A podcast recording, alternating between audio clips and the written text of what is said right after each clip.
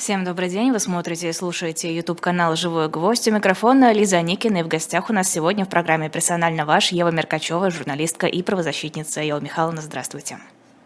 Здравствуйте. Наверное, видели уже расследование, которое сделало издательство, издание «Проект» про Осечкина, и наверняка уже ознакомились с ним. Да, да, конечно. Я думаю, что вчера это было, наверное, одно из главных событий для правозащитников, потому что имена многих э, известных э, в этой сфере людей там упоминаются. Ну, в общем-то, ваше имя тоже там упоминается. Да? Владимир да. Осечкин говорил о том, что вы, э, простите, легли под ФСБ. Ну, слушайте, он, он же называл э, агентами ФСБ буквально всех, кто пытался хоть как-то с ним вступать в какие-то дебаты, абсолютно всех. И в числе таких агентов ФСБ у него Марина Литвинович, а, Зоя Светова, ну и многие-многие другие. Поэтому там хорошая компания. В этой компании оказаться даже не стыдно, честно вам скажу. А какие у вас, в принципе, ощущения от этого расследования? Ну, мне кажется, оно очень профессиональное, оно очень э, объективное и честное. У меня самые позитивные отношения к расследованию. Но знаете, про что эта вся история? Про то, что человек, он не просто, да, э, цитата, широк человек, надо бы судить. А многогранен а, господин Осечкин, много всего сделал он и хорошего, и э, при этом у него все-таки есть вот это самое болезненное самолюбие.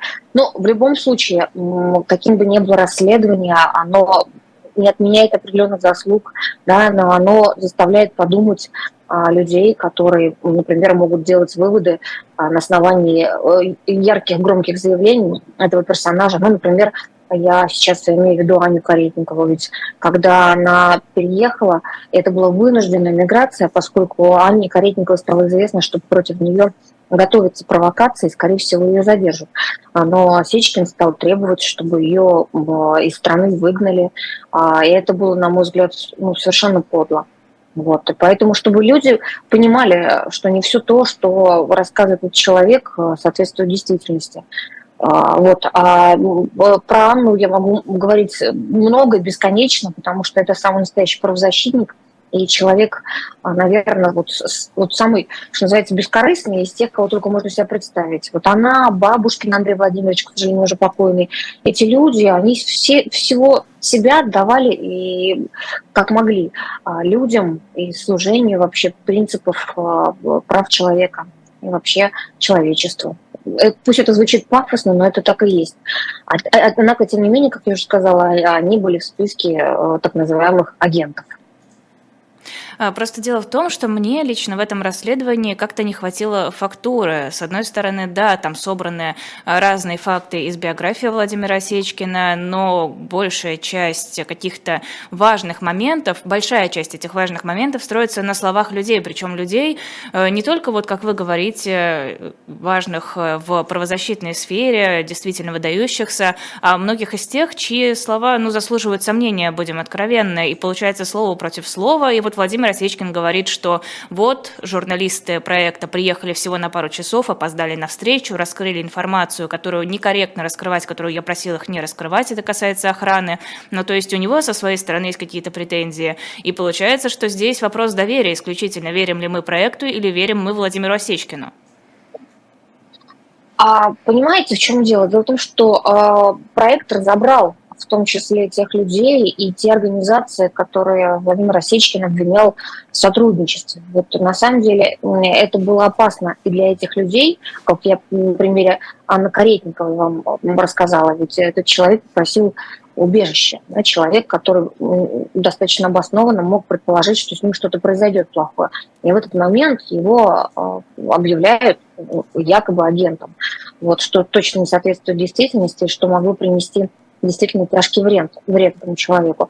Поэтому, в принципе, про то, что слова против слов, ну, так, наверное, было и будет. И какие факты мы можем... А, мы же никто документов а, никаких не видел, да, по поводу а, многих там моментов, которые в этом расследовании указаны и так далее. Ну, что сказать. Вообще, честно, вот откровенно положа руку на сердце, все это не очень приятно, когда а, правозащитники а, или те, кто думают, что они правозащитники, начинают критиковать не а, с пользой да, кого-то и других своих коллег, а именно начинают пытаться кого-то уничтожить. То ли потому, что это ревность, и они считают, что вот э, эти люди не должны заниматься той деятельностью, которой занимаются то ли это некий заказ, то ли это еще что-то, сложно понять. Но вот эта вся борьба э, друг с другом, на мой взгляд, она ни к чему хорошему никогда не приведет. И вместо того, чтобы помогать э, людям, которые занимаются в разной сфере, э, используя разные для этого инструменты. Кто-то это делает, там, не знаю, потому что он хорошо пишет запросы, кто-то делает, потому что он там а, может а, координировать а, какую-то волонтерскую деятельность и так далее. Вот когда они все вместе этим занимаются, то можно реально помогать людям, и можно много изменить. Вместо того, чтобы собачиться, вместо того, чтобы кого-то в чем-то обвинять, подозревать и так далее. То есть я за то, чтобы, в принципе, все люди, которые считают, что они могут что-то сделать для человека как такового, чтобы они находили общий язык для этого. То есть вы считаете, что сейчас такие расследования несколько неуместны? А, я не могу говорить уместно, неуместно. Если журналисты этого издания посчитали, что пришло время, это их право. На мой взгляд, расследование было очень качественным. Вот. Я, в принципе, говорю про то, что мне непонятно, когда одни правозащитники критикуют других. А, но журналисты э, издания не являются правозащитниками. Они расследователи, они, собственно, сделали то, что и должны были сделать э, с учетом того, кто они. Поэтому я, я вот вам в данном случае вообще в целом говорю про механизмы, которые а, давно стали работать а, в российской правозащите, и, на мой взгляд, это была нездоровая тенденция, ну, которая конечном итоге и рассорила а, правозащитников, и тех, кто считает, что он правозащитник. А многие теперь он, вообще у нас не в России. И сказать, что они занимаются правозащитной деятельностью оттуда, я бы тоже не, не стала такого говорить, потому что, может быть, они преследуют совершенно иные интересы. Хотя есть, наверное, те, кто вот просто, находясь, неважно, на, на каком концу света, готов там, узнав про какую-то беду, не знаю, там организовать какую-то дистанционную помощь, ну, самую разную, там, юридическую, психологическую, э, что-то еще. А есть те, которые используют это для того, чтобы, а, ну, и для пиара, конечно, собственно, для того, чтобы заработать. Поэтому все нужно расценивать, исходя из мотива человека, а лучше всего и не расценивать ценить. Лучше всего просто заниматься своим делом, не обращая внимания на то, кто, что делает тот другой. Но это, это исключительно моя позиция, и она абсолютно точно должна быть поддержана всеми. А в чем причина была вашего конфликта с Владимиром Осечкиным, после чего он решил, что вы принадлежите к сторонникам российской власти, сотрудничаете с ФСБ и так далее?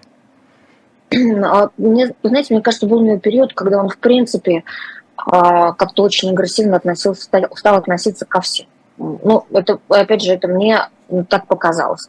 А, во-вторых, он а, но это свойство было э, человека, которое, опять же, ни в коем случае не обесценивает все остальное, а, который мог, например, там, разгласить какие-то данные а, и рассказать что-то, что точно не способствует целям правозащиты. Это абсолютно точно.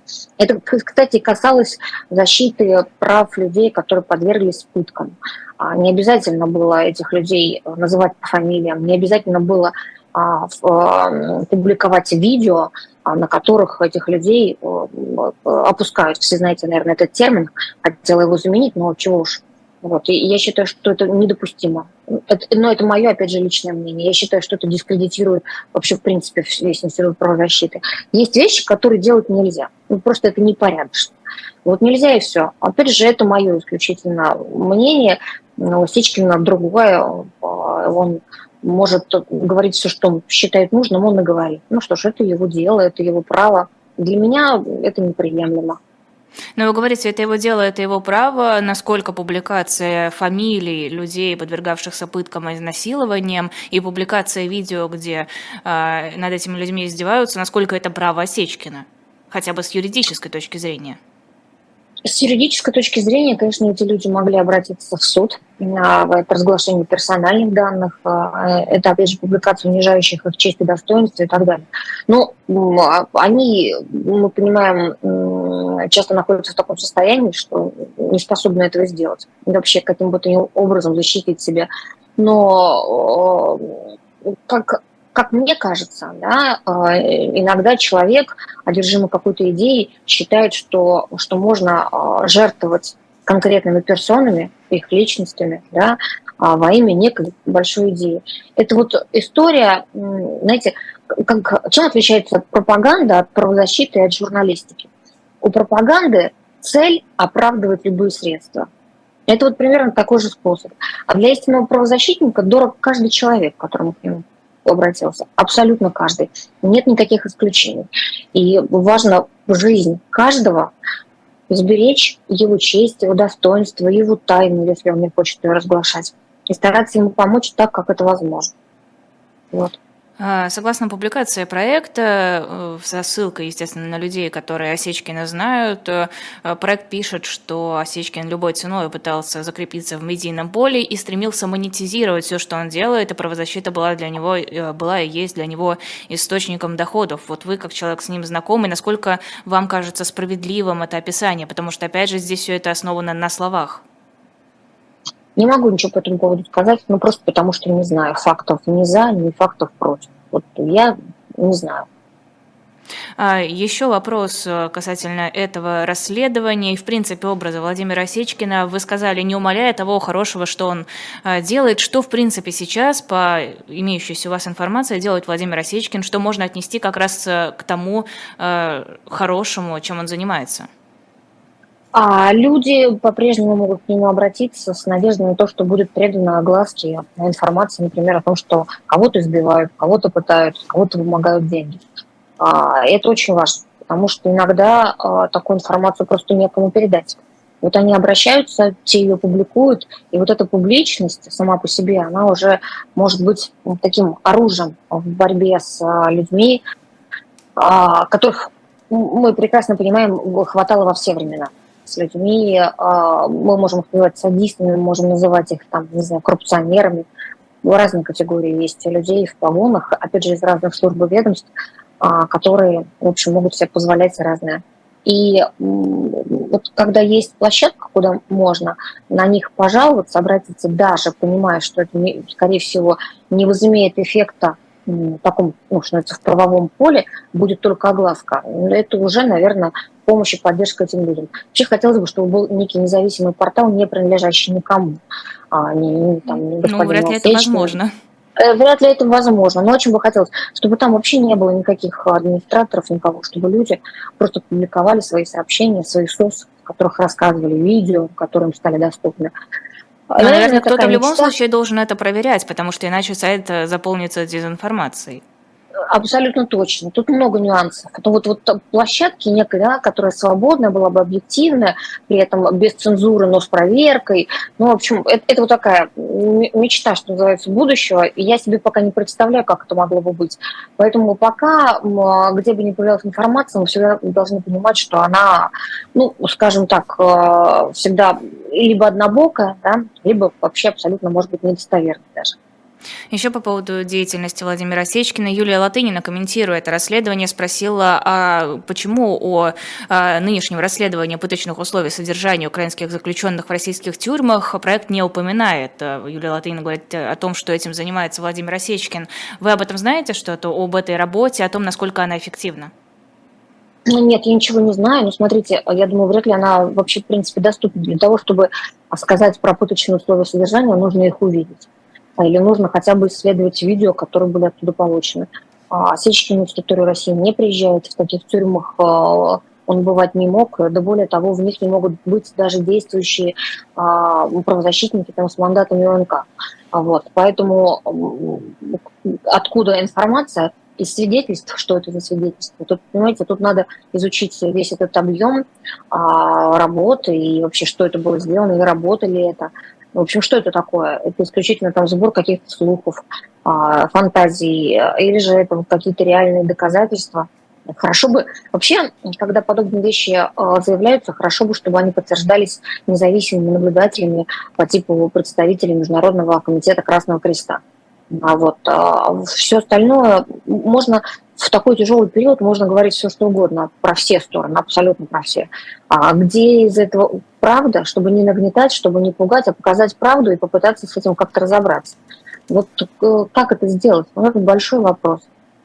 Ну, подождите, мы вот видели, вы наверняка это тоже читали, комментарий спецдокладчика ООН по вопросам пыток, который сказал, которая сказала, что э, пытки в российских тюрьмах – это постоянная практика по отношению к пленным и к мирному населению. Ну, что значит постоянная практика? А, ну, представьте, то есть получается, что в каждом учреждении, в которое мы заходим, а, постоянно кого-то пытают. Но это, разумеется, не так. Огромное количество людей уже после того, как отсидело, приходят ко мне, мы с ними общаемся, потому что там масса вопросов у них и рассказов много, от, начиная от не, ну, правомерного а, преследования уголовного, там, заканчивая проблемой ресоциализации, куча всего. И вот из них единицы рассказывают про то, что с ними что-то произошло. В основном говорят, что они обычно сидели, вот освободились, а, и все, все, в общем, заново пытаются начать. При этом мы точно знаем, что есть регионы, где пытки практиковались, мы так их называем пыточные регионы. А, в числе прочего, это и Саратовский регион, это Иркутская область, ну и ряд других. Э, по моим утверждениям, это Кировский регион, хотя там, могут со мной спорить, и я все-таки об этом заявляла, но, повторюсь, добиться того, чтобы там что-то произошло, те люди, которые мне о пытках рассказывали, к сожалению, сами подверглись потом преследованию, в том числе уголовному. Ну, то есть, э, еще раз повторюсь, я считаю, что есть э, точечные места, где эта практика, а, где эта практика кому-то нужна. Я разбирала вообще причину и проблему пыток, что это такое, откуда это пошло. И я абсолютно точно могу сказать, что у нас нет повсеместной практики пыток в российских а, СИЗО и колониях. Это неправда. Это э, случаи, повторюсь, единичные, однако даже там один факт да, в, не знаю, там в, одном регионе в течение там, месяца или там, полугода, это уже, я считаю, катастрофа, и с ней нужно разбираться. Про это нельзя молчать. А говорить о том, что это система, а, ну, это такие тоже политизированные заявления, не более того. Я, я могу сказать, что в действительности в каждой стране а, периодически, я просто за этим наблюдаю, я слежу, что происходит, а, появляются сообщения о том, что пытали в какой-то тюрьме. И это самые разные континенты и страны. Там, не знаю, от Индии жалобы поступают, я мониторю. То, что пишут журналисты, там, не знаю, ну, понятно, что африканские страны я даже не беру, там, Мексику и прочее, но в том числе это и американские а, жалобы. В свое время, я, кстати, никогда не забуду, а, это было, правда, достаточно много лет назад, не, не помню сейчас точно, может быть, лет 9 назад, может быть, меньше или больше, я когда оказалась в Америке, а, я попала в тюрьму, и спасибо, они меня пустили. А, почему? Это была тюрьма для опасных, особо опасных преступников, но там был скандал. Я как раз думала, что этот скандал не пустят. Но пустили российского журналиста, а скандал был связан с тем, что местные тюремщики насиловали в транзитной зоне заключенных. Они этот скандал, кстати, не, не покрывали, все тюремщики получили огромные сроки, но был скандал. И вот, казалось бы, такого не может быть. Вот он был, и я, я свидетель этого. Я разговаривала с начальником тюрьмы, который новый был, который пришел на место тех, кто пытал и кто покрывал.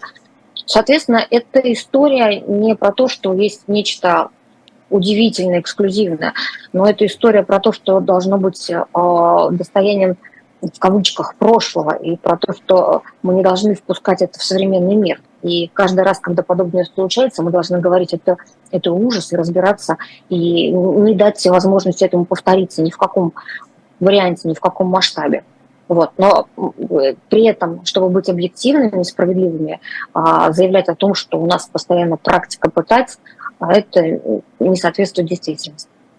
А, я сейчас приведу э, отрывок из доклада Элис Джилл Эдвардс, как раз э, специального представителя э, в ООН по вопросам пыток. Она говорит, что свидетели поделились достоверными показаниями, и дальше ее цитата. «Это не случайное аномальное поведение, это организовано как часть государственной политики по запугиванию, внушению страха или наказанию с целью получения информации и признаний». С одной стороны, это может быть политическим заявлением, с другой стороны, вы сами сказали, что даже представители ОНК не имеют возможности каким-то образом проверить заключенных заключенных, которые являются военнопленными.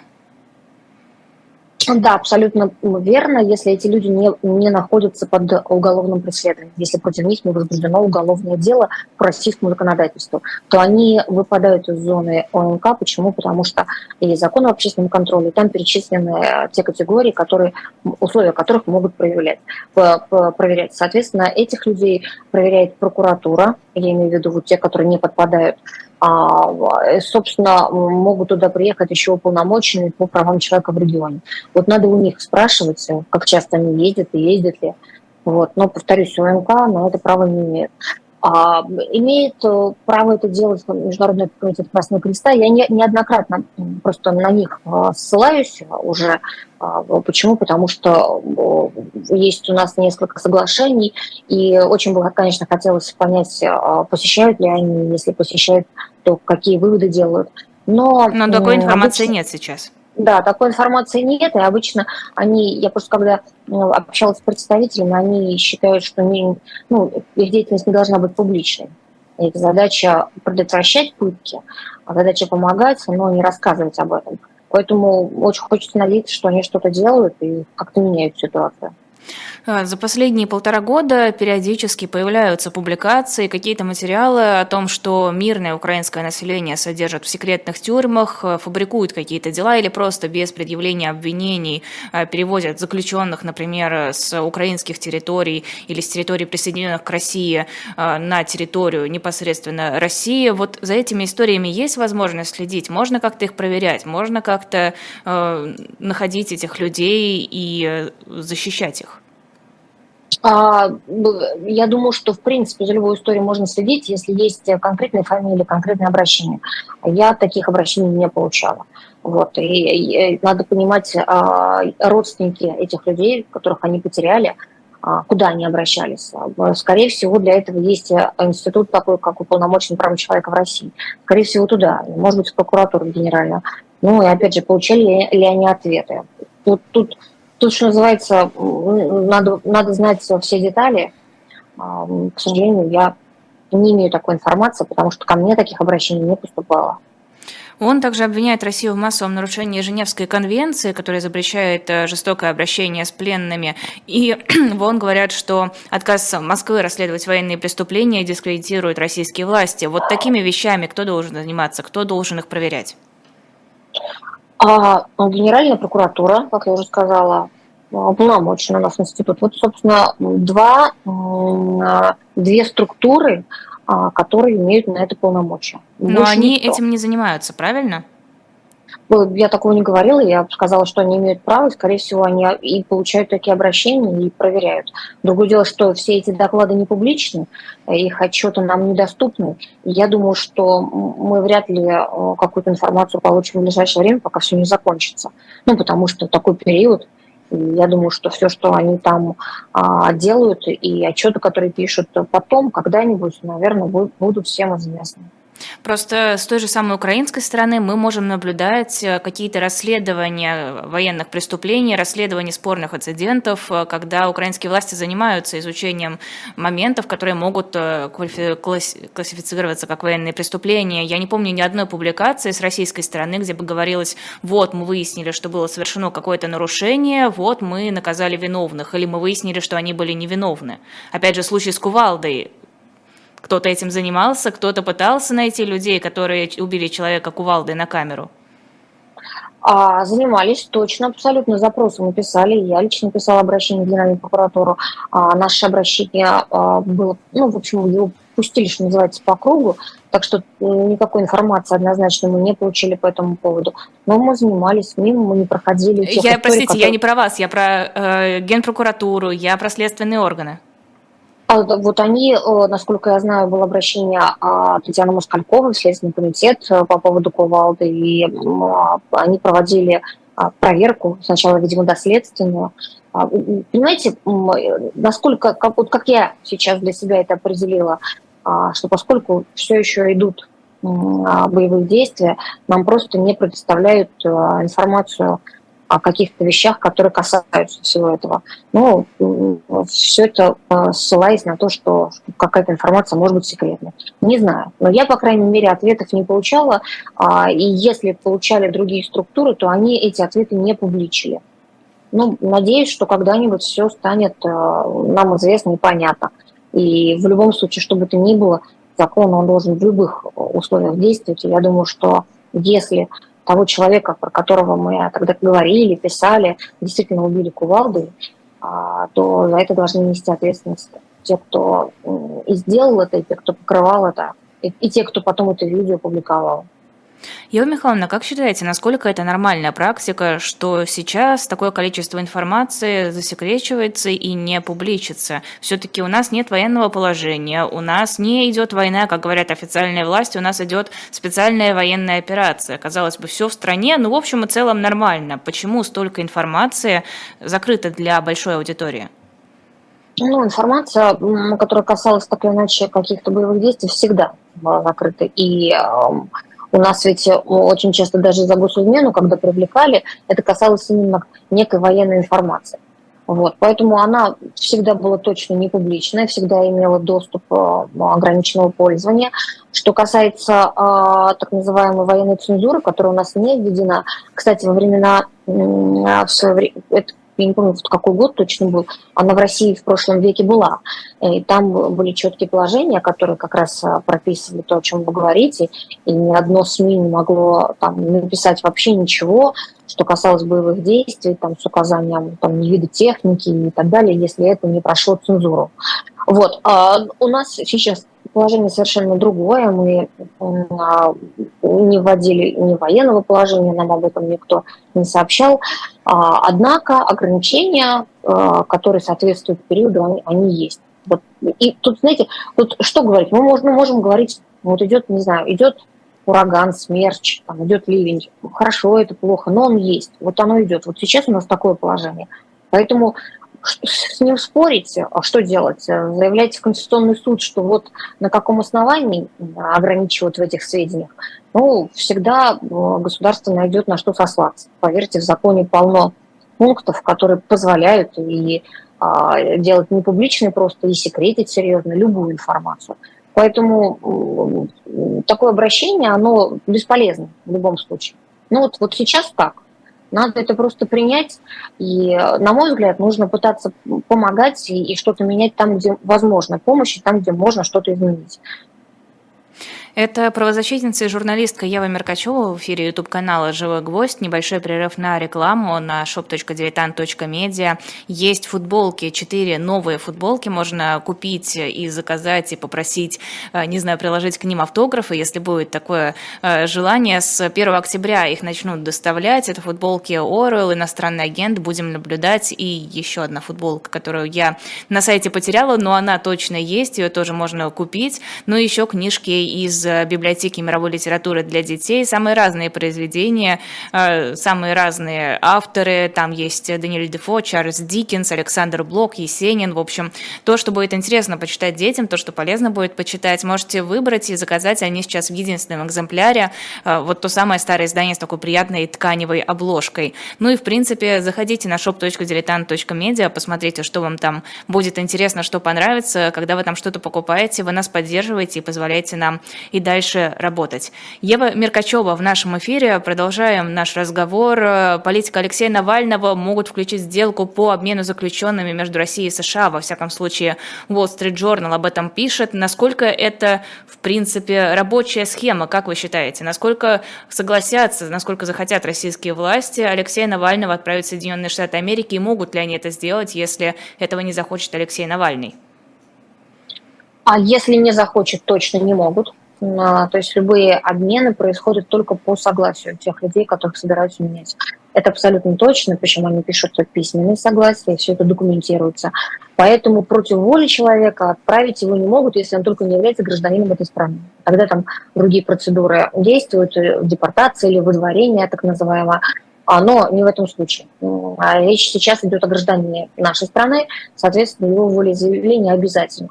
А, что касается возможности, если он такое согласие даст, да, это можно. И э, у нас были примеры А, знаете, наверное, самый яркий случай это был с ученым, которого предложили обменять британцы, и вот они его, собственно, забрали. А, ученый обвинялся в госизмене, уж не знаю, насколько он там был виноват, не виноват, а защитники его наставили на том, что все, все обвинения были выдуманы, высосаны из пальцев. А как бы то ни было, Великобритания предложила этого человека забрать, а, и он согласился, он потому что понимал, что здесь, возможно, не высидит, а, хотя срок у него был не очень большой, не, не такие, как сейчас дают, э, совершенно, конечно, гигантские сроки. А, но, э, в общем, тяжело ему очень было за решеткой, поскольку он пожилой, и его передали Великобритании. То есть такой пример у нас был. А какой это был год? России. И не помните, на кого это... его меняли? А, вот сейчас, сейчас, может быть, в процессе вспомню. А, это было не так давно. А, помню, адвокатом его была Анна Ставицкая, известный юрист. Вот, и она, собственно, рассказывала, как это все происходило. А, ученый, по-моему, физик это был. Вот, как бы то ни было, то есть прецедент у нас есть. А, ситуация похожа чем? То, что это тоже гражданин России, а, и то, что предложила другая страна, президентом которой он не являлся, да, и, и даже, например, вот этот ученый, он даже никогда не был в этой стране. А, так и здесь. То есть любая страна, по идее, может предложить и сказать, а мы готовы а, забрать вашего гражданина, обменять его на кого-то, кто вам интересен. А вот если этот гражданин согласен, то вот, пожалуйста, такая сделка может состояться. То есть ну, это может стать и массовой практикой. До этого были публикации о том, что западные страны могут начать выменивать политических заключенных российских на тех, кто был э, задержан или арестован как шпионы, как диверсанты. А эта практика была еще со времен Советского Союза. И тогда, помните, в период, когда а, у нас было много политических заключенных, людей, которые обвинялись в антисоветской пропаганде, например, ну и так далее. А вот их а, меняли. А, помните, даже была известная фраза «обменяли хулигана на Луиса Карвалана», когда отдали нашего диссидента Буковского на, на Луиса Карвалана, который являлся тоже гражданином нашей страны. Отдали гражданина своей страны, да, той стране, которая не, не имеет к нему никакого отношения, в обмен на гражданина третьей страны. То есть примеры такие были. Э, таких обменов. И в годы СССР это была достаточно частая практика. Ну, как это сейчас будет, не знаю. Но мне кажется, это в любом случае было бы гуманно. Вот есть люди, а, которые с чем-то там не согласны и не хотят здесь находиться. Вот пусть, пусть бы их обменяли, а, если они сами не против. Ну, всякое может быть. Знаете, мне недавно один парень а, написал письмо, он находится на принудительном лечении в психиатрической больнице. А, э, ну, он не согласен а, с тем, что, в общем, он болен. Вот. А, ну, конечно, понимает, что в его случае это было лучше, если бы его, чем если бы его посадили в тюрьму, но все равно он не хочет лечиться, а хочет, чтобы его как раз передали некой другой стране, все равно какой. Вот он написал такое письмо, ну, такое наивное, но он и сам молодой, наивный такой парень, и он говорил, ну вот, я говорю, я, так, я, говорю, я люблю Россию, но вот сейчас такой период у нас не, не сложились, а, и наши взаимные чувства, они, в общем, под угрозой. Говорит, я бы хотел бы, чтобы она меня отпустила. Он, он так а, обращается к России, в таком, как представляя в неком третьем лице. Это такое очень детское, забавное письмо, и он просит, по сути, о том, чтобы вот такой обмен был совершен. А, я даже не знаю, может это опубличить. Вдруг какая-то страна скажет, а мы его согласны взять, вот этого человека молодого. Ну, в общем, истории сейчас такие появляются. Это как раз связано с тем, что вот у нас а, люди оказываются за решеткой, причем а, с действительно с серьезными сроками, с огромными сроками по обвинениям в тех статьях, которые появились э, совсем недавно. Например, статья о фейках. Вот, кстати, об огромных сроках и недавно появившихся статьях Михаилу Афанасьеву дали пять с половиной лет э, за дискредитацию армии. Я видела, что вы комментировали себя в телеграм-канале. Этот срок, не могли бы вы его еще здесь прокомментировать? А, да, но я вообще, в принципе, считаю, что Михаил Афанасьев настоящий журналист, и он не относится к числу оппозиционеров, никогда не относился. Он такой, знаете, правдолюб, и он настоящий патриот. То есть всю свою журналистскую деятельность он а, основывал на расследованиях, которые проводил. И он в свое время был даже выдвинут на, на то, чтобы попасть в Книгу рекордов Гиннесса как самый часто подвергаемый уголовному преследованию журналист и при этом самый часто оправданный. То есть его периодически задерживали, сажали в СИЗО, выбивали ему зубы там, а потом его оправдывали, отпускали, а его обидчики, которые уголовные дела против него возбуждали, сами оказывались за решеткой. Это было такое, знаете, как колесо. Ну, потому что он был резкий всегда, а, такой вот прям вот, а, ну, такой, знаете, ну, э, там, где можно было, наверное, что-то писать более гибко и мягко, он этого не делал. То есть он писал все максимально в лоб.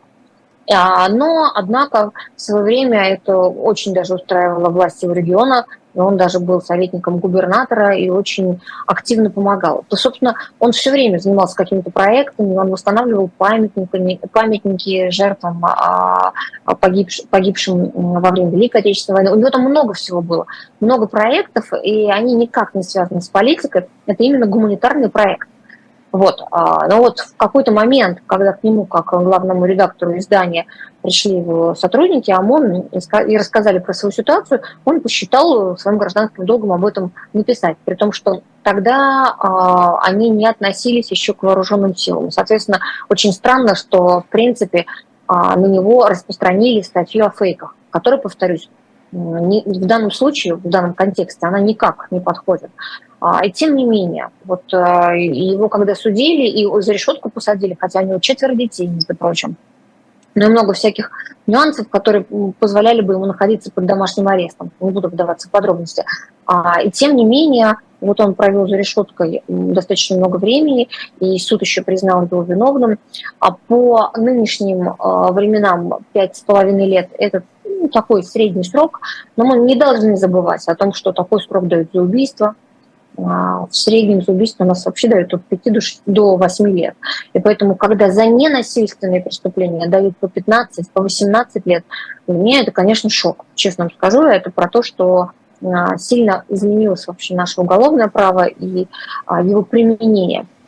Для меня шоком являются эти огромные статьи, которые получают молодые люди за наркотики, просто гигантские. Столько бы им не дали, если бы они двойное убийство совершили. И при этом эти огромные сроки, которые призваны напугать на молодежь, чтобы она никогда не касалась наркотиков а, и так далее, они на самом деле не работают, потому что количество людей, которые оказались за решеткой за наркотики, растет и растет. И они сейчас составляют вообще львиную долю всего тюремного населения. То есть эти огромные сроки, и людей все больше и больше, мы придем через несколько лет к тому, что, наверное, 90% всех а, наших осужденных это будут э, по наркотической, наркотической 228 статье. Ну и понятно, что когда они выйдут, они, они вряд ли смогут социализироваться, потому что сейчас время так быстро меняется, что через 10 лет мир уже абсолютно иной. Вряд ли у государства будут такие возможности, и вообще, вообще в принципе, это будет нормальным человека потом вот в эту обычную социальную жизнь как-то адаптировать. Вот, это большая проблема, да. Возвращаясь к Мише, то есть, получается, по, с учетом нынешней ситуации, то есть это такой средний срок. А, могли бы и больше дать, как сказали некоторые, но, на мой взгляд, вообще в принципе не за что было давать. Поэтому, честно говоря, я надеюсь на апелляцию, и очень хотелось бы, чтобы все-таки Михаила освободили. По поводу наркотиков, наверное, еще правильно сказать, что это статья, по которой легко сфабриковать дело, и многие правозащитники говорят о том, что значительный процент людей, которые сидят по этой статье, они жертвы этих сфабрикованных приговоров.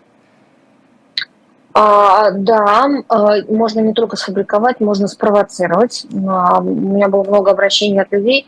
А, вот типичная ситуация, как это происходит. Молодой человек ищет какой-то заработок. Он даже или не ищет, ему реклама все время попадается. Где-то либо в интернете, либо, например, в социальной сети ВКонтакте, как было в одном из случаев. А он смотрит эту рекламу о том, что можно быстро заработать, он заходит. Сначала там непонятно, что от него требуется, и вроде как это работа курьером, и что-то нужно доставлять, что совершенно легально. Потом там в процессе э, выясняется, что вот э, а надо, оказывается, сделать, ну там не сразу это выясняется, чуть позже, надо сделать какую-то закладку, да, или при, привести товар, который э, явно э, запрещен э, к обороту на территории страны. Вот. Э, при этом э, надо, чтобы он купил это за свои деньги. Вот какая есть история. Это ему нужно потом для того, чтобы доказывать, что он перепродавал. Да. Вот. А, а денег у него нет. И, и вообще ему не за что этот товар, э, и не знает он, каким образом можно приобрести для того, чтобы потом кому-то перепродать. Так вот, э, доблестные провокаторы помогают с этим, они бросают ему на карту денег, указывают, у кого можно взять. Он приезжает с этими деньгами, берет товар, а потом делает закладку из этого товара, и его тут же берут, да, вяжут и дают огромный срок. Ну, на мой взгляд, чистая провокация. И вообще, в принципе, у нас не работает профилактика. Я думаю, что это тема ближайшего изменения в законодательстве, который вот нужно уже сейчас обсуждать, если, точнее, надо бы вчера это еще обсуждать, потому что я не вижу, чтобы как-то, в принципе, наши правоохранительные органы работали с теми людьми, которые вот колеблется да, между тем, как стать на преступный путь или не стать. А, чаще всего правоохранительные органы у этих молодых людей, которые стоят, как я уже сказала, на краю, а, они стараются их подтолкнуть, а, чтобы они упали в яму. Вот, то есть спровоцировать, как-то еще помочь с, с, вот с тем, чтобы сформировать умысел преступный. Ну, вот это все печально. А нужна, наоборот, профилактика. Но в действующей э, на сегодняшний день системе э, оценки качества правоохранительных органов а, не ценится профилактическая работа. У них ценится, опять же, палочная система у нас, ценится количество задержаний, ценится количество доведенных до суда уголовных дел и выигранных потом дел. Вот это да. А за все остальное невозможно получить ни премию, ни очередные погоны, звания ну, и так далее. Еще одна интересная история. На территории штаб-квартиры службы внешней разведки установили копию памятника Дзержинскому, причем господин Нарышкин, глава ведомства, назвал Дзержинского рыцарем революции, верным идеалом добра и справедливости, эталоном кристальной честности, самоотверженности и верности долгу. С одной стороны, это все звучит абсолютно жутко, это звучит отвратительно, а с другой, ну хотя бы его не поставили на Лубянке, где его так долго хотели, хотели снова возвести вести. Вот вы это как оцениваете? Ну, вот смотрите, на самом деле появление этого памятника в, на территории ведомства, которое этот человек создал, оно совершенно логично. Это действительно не на Лубянке, против чего выступали большинство жителей. А более того, территория, на которой памятник стоит, она недоступна взгляду обывателей. Вас туда не пустят, туда невозможно проникнуть. А это территория штаб-квартиры. Она особо охраняемая зона. И, повторюсь, этот памятник никогда никто не увидит. Вот только для вот узкого пользования появится. такой. А, не только для узкого, а вообще для тех людей, которые там работают. А, и для тех людей этот человек создатель вообще системы службы разведки. Понимаете, то есть там как бы это все логично. У меня, у меня это, честно говоря, вопросов никаких не вызвало. А, Дзержинский а, очень непростой персонаж, по которому написано десятки книг. А, человек, который как раз из, изучение вот этой личности показывает, насколько человек может меняться, насколько он может быть многогранен. Ведь в свое время он был польским националистом, стал интернационалистом, был дворянином, стал революционером, а, ну и так далее. Да? А, много всего он прошел.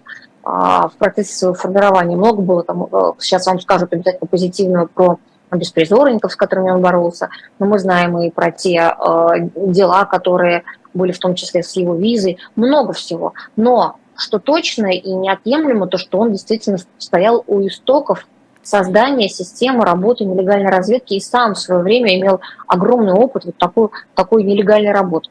Так что это совершенно, ну, естественно. Это то же самое, как, не знаю, какой вам пример привести. Ну, в общем, когда по профилю что-то, да, ставится что-то где-то по профилю. А, и совсем другая история, когда это вот, э, пожалуйста, на Лубянке, да, или, не знаю, где-то еще, где мы ходим с вами каждый день. И это, это абсолютно э, другой случай. Ну, подождите, разве не стоит помнить про кровавую репутацию Феликса Дзержинского? А, такая же репутация у нас есть у Сталина, и вообще абсолютно у всех людей, которые были лидерами революции. Но у нас стоят памятники и Сталину, у нас стоят памятники, и ставят новые. Меня, например, более удивительно было, когда вот э, сейчас поставили памятник, его окропил святой водой священник. И, э, Нет, подождите, памятник. РПЦ все-таки потом начала проводить проверку и сказала, что это его личное решение. Знаете, Ну, слушайте, это же было, понимаете, мы же это все увидели. Или о том, как э, мы увидели сюжет, как Марина Шукшина, а, и потом она интервью давала, говорила, что вот он великий деятель. А я напомню, что деда ее репрессировали, и Василий Шукшин в свое время покаялся и сказал, что он много лет стеснялся и не указывал фамилию отца в, в, во всех графах, которые заполнял в анкетах, и указывал фамилию отчима, потому что как раз думал, что его отец враг народа. А потом отца реабилитировали. И он вот с этим стыдом своим, с, с этим признанием прошел через всю жизнь. Мне кажется, через все творчество прошло. А при, пришел в итоге, получается, э, к чему? Вот том, что его дочка, она говорит, что это было нормально, что Сталин деда расстрелял. Ну, то есть тут на самом деле вопросов очень много понимаете? И со всем этим памятник Дзержинский это вообще ну, совершенно такая, на мой взгляд, простая была история, повторюсь, потому что он был открыт в профильном ведомстве, те, то, который считает его родоначальником, соответственно, службы. Вот и все. А, не вот, всеми, наверное, родоначальниками стоит гордиться. А они гордятся, э, у них есть для этого свои основания, повторюсь. Он э, создал э, и саму службу, его опыт лег в основу там очень многих документов, и по каким-то материалам до сих пор работают. То есть они уверены, что есть чем гордиться. Поэтому и имеют на это абсолютно полное право. И нам тут никто не навязывает, никакому обывателю не предлагают каждый день, когда он идет в школу, там, или, не знаю, там, ведет детей в школу, да, или идет на работу, видеть памятник э, человека, там, не знаю, с личностью которого, например, э, этот человек не согласен. Нет, тут исключительно такая профильная тема. И Дзержинский, как я уже сказала, был очень многогранен. Но подождите, не стоит забывать, что в 2021 году снос памятника Дзержинскому признали незаконным. Соответственно, момент, когда его э, воздвигнут снова на Лубянке, может наступить когда угодно. А очень хочется, чтобы решали москвичи, а москвичи, когда проводилось такое голосование, они э, больше ну, говорили, что хорошо бы, чтобы это был памятник Невскому.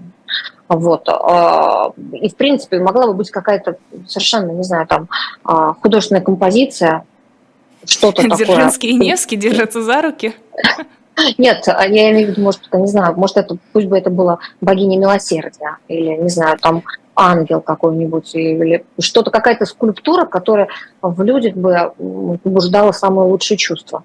Но мы а же видим, как под, под воздействием, мы же видим, как под воздействием пропаганды мнение людей меняется. Недавние результаты опросов показывают, что значительно выросло количество людей, э, хорошо относящихся к Сталину. И опять же, эти памятники служат тому подтверждением.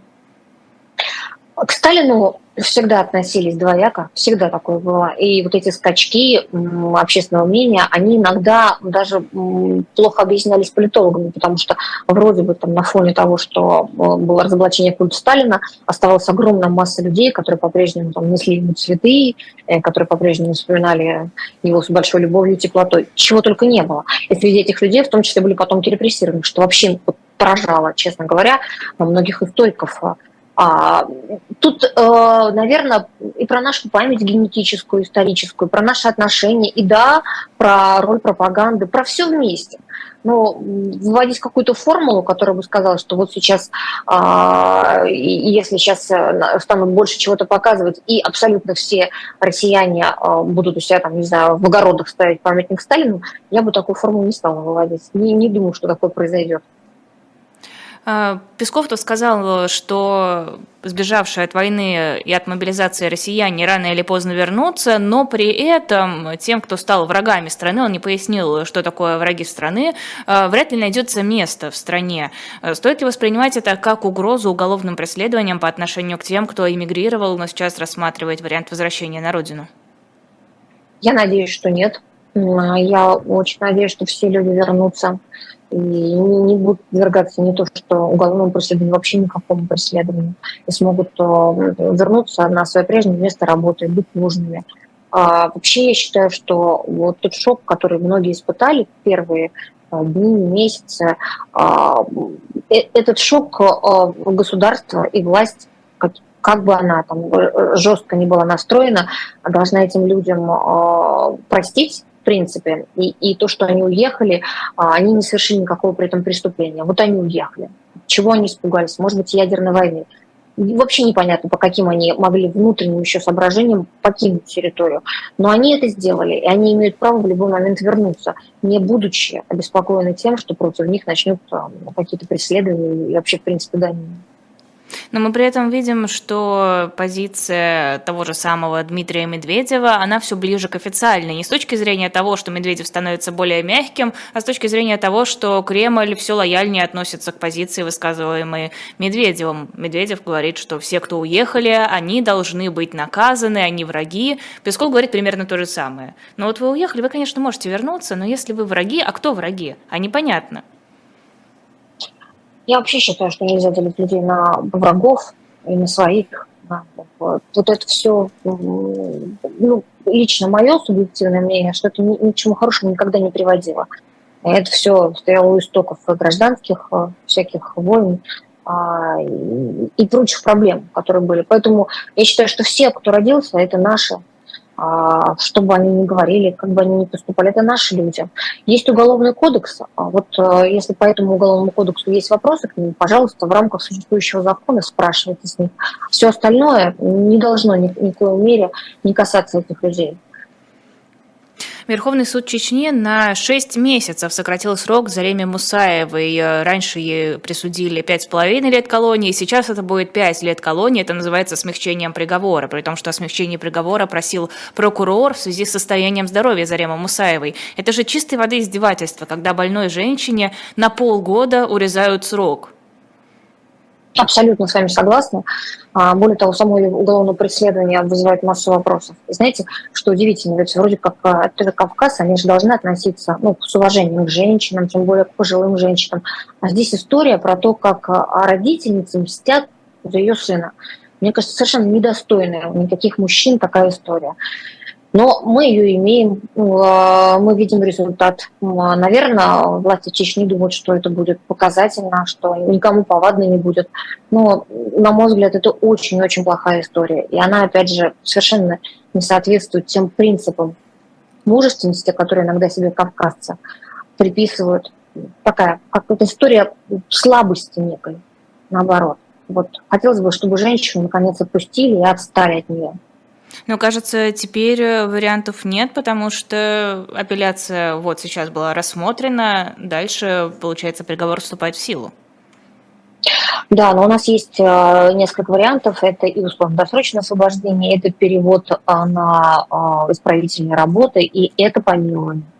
А, она может обратиться с помилованием на имя не Рамзана Кадырова, она имя президента Российской Федерации. И, может быть, президенту ее помилуют. Очень хотелось бы, чтобы она это сделала, очень хотелось бы, чтобы ее прошение было удовлетворено.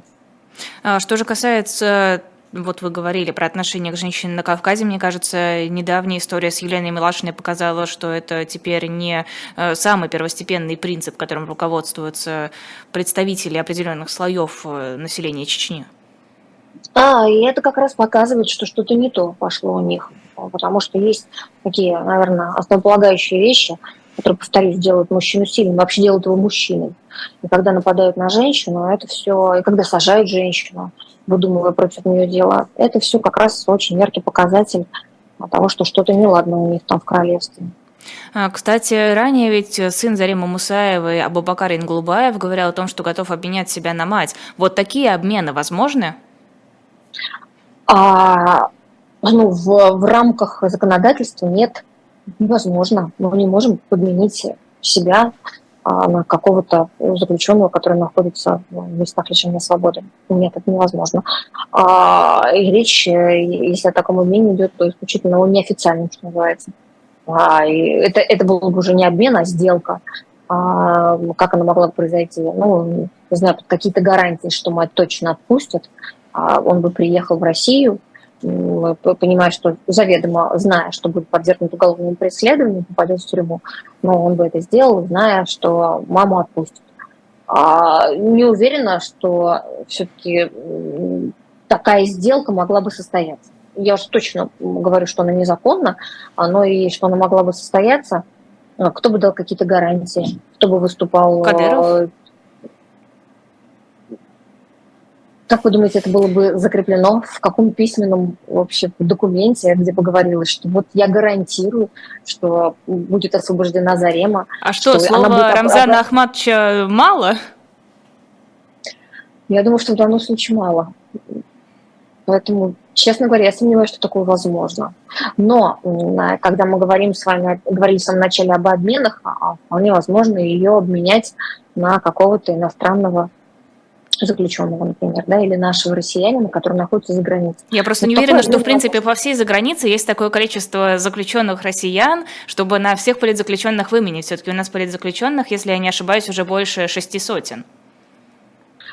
Россиян за решеткой за границей много, сразу вам скажу. Но другое дело, что э, многие отбывают срок э, за преступление, ну, что это за дело, да, хотя очень немало и тех, кто по каким-то сомнительным обвинениям там находится, а, и в том числе потому, что вот эти страны или конкретные структуры этих стран пытаются там, не знаю, вымогать деньги из этих людей. Я напомню историю с нашими туристами, которые за то, что там один из них жучков каких-то подобрал по дороге, оказались в жутких условиях в тюрьме, а, где им вменили там чуть ли, не знаю, экологическую катастрофу, как будто они собирались жучков, настоящих жучков он поднял э, по дороге Жучкову.